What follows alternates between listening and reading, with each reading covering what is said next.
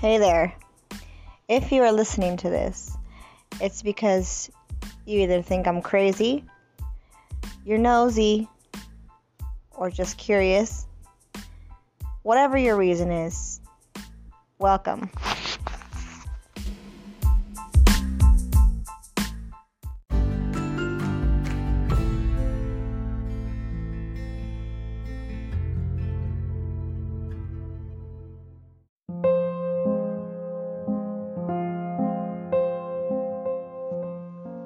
I've had to re record this quite a few times. And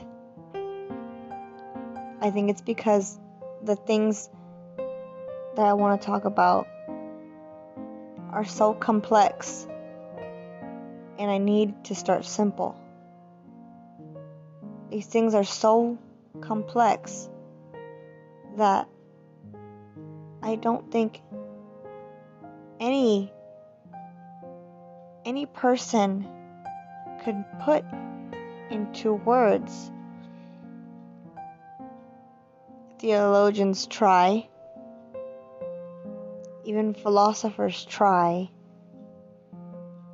for those of you who are not Christian. But I am. I'm a Christian. There are certain things that are so, so complex. I don't know how I'll be able to put into words. This is not me trying to school anybody. I think I just need I just need to say what I can try to say and see if I can understand better. I know God sent the Holy Spirit to live in me.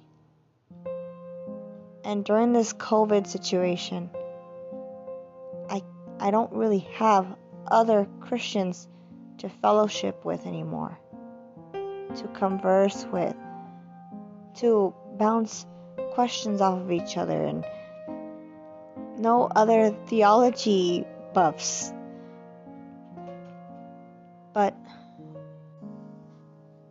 but I know I know that God can speak through me. And there are so many people that turn me down or that reject me. Any advice because I'm not a pastor or some kind of preacher or I don't have a theology degree. But I know the Holy Spirit that lives in me speaks in those people too. And I ask God to give me wisdom. And I'm hoping, I'm hoping that somehow this has a good outcome.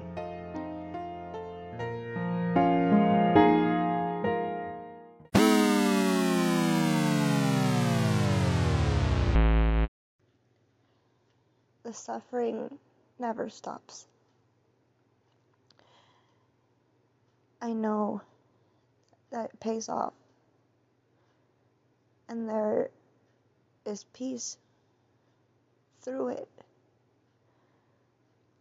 But it's not easy to see it. It takes a lot of effort and a lot of strength that I simply don't have on my own. I hate being told that my suffering is self inflicted. But my suffering is a product of love, not romance but love. Not trying to be loved, but trying to love others. And I say trying because people don't accept it. People don't want it. And I feel isolated. I know there are other people like me. I, I know that people see the way I see and hear the way that I hear. But there are so few. And I'm not in any means trying to call myself some kind of rare bird or unique to be hip. I mean, there are so few. There's so many so called Christians, but they're not really Christian. So many people proclaim that Jesus Christ is Lord, but they don't really believe that Jesus Christ is Lord. And I'm isolated.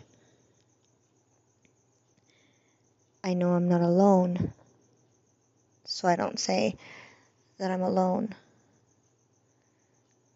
but isolated. I'm surrounded. I'm surrounded by so much darkness. And I know that people nowadays like to say that they're surrounded by a white light. But I know that light lives in me. I know that light shines through me. Every so often, it feels like it's starting to dim, but it's there. I feel like the darkness wants to swallow me, to see me put the light out. But I don't have that power to do it. I don't. And that's when God's strength and the Holy Spirit shine brighter, brighter. And the cycle repeats.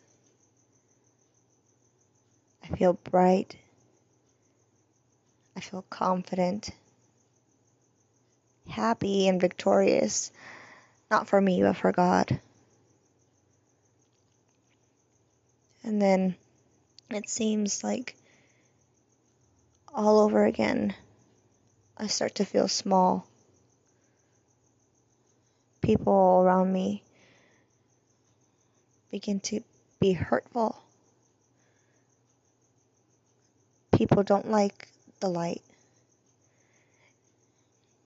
It exposes things. Even identity problems. Not just things that people try to keep secret, little sins here and there.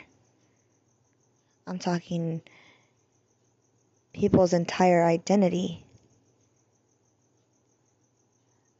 Other people who call themselves Christian but are deceiving themselves. And and then I feel isolated. I sometimes don't know where I belong. And I know that God has me right where I should be in the darkness where He needs me. There are days where I wish so badly to be in heaven but my children are in this dark world. And I'm trying to shine the light. bright enough as long as possible for them to see. They keep me shining. They keep me loving. They keep me putting love first. And it's God that I thank, first and foremost. And I love Him first and foremost because He made my children.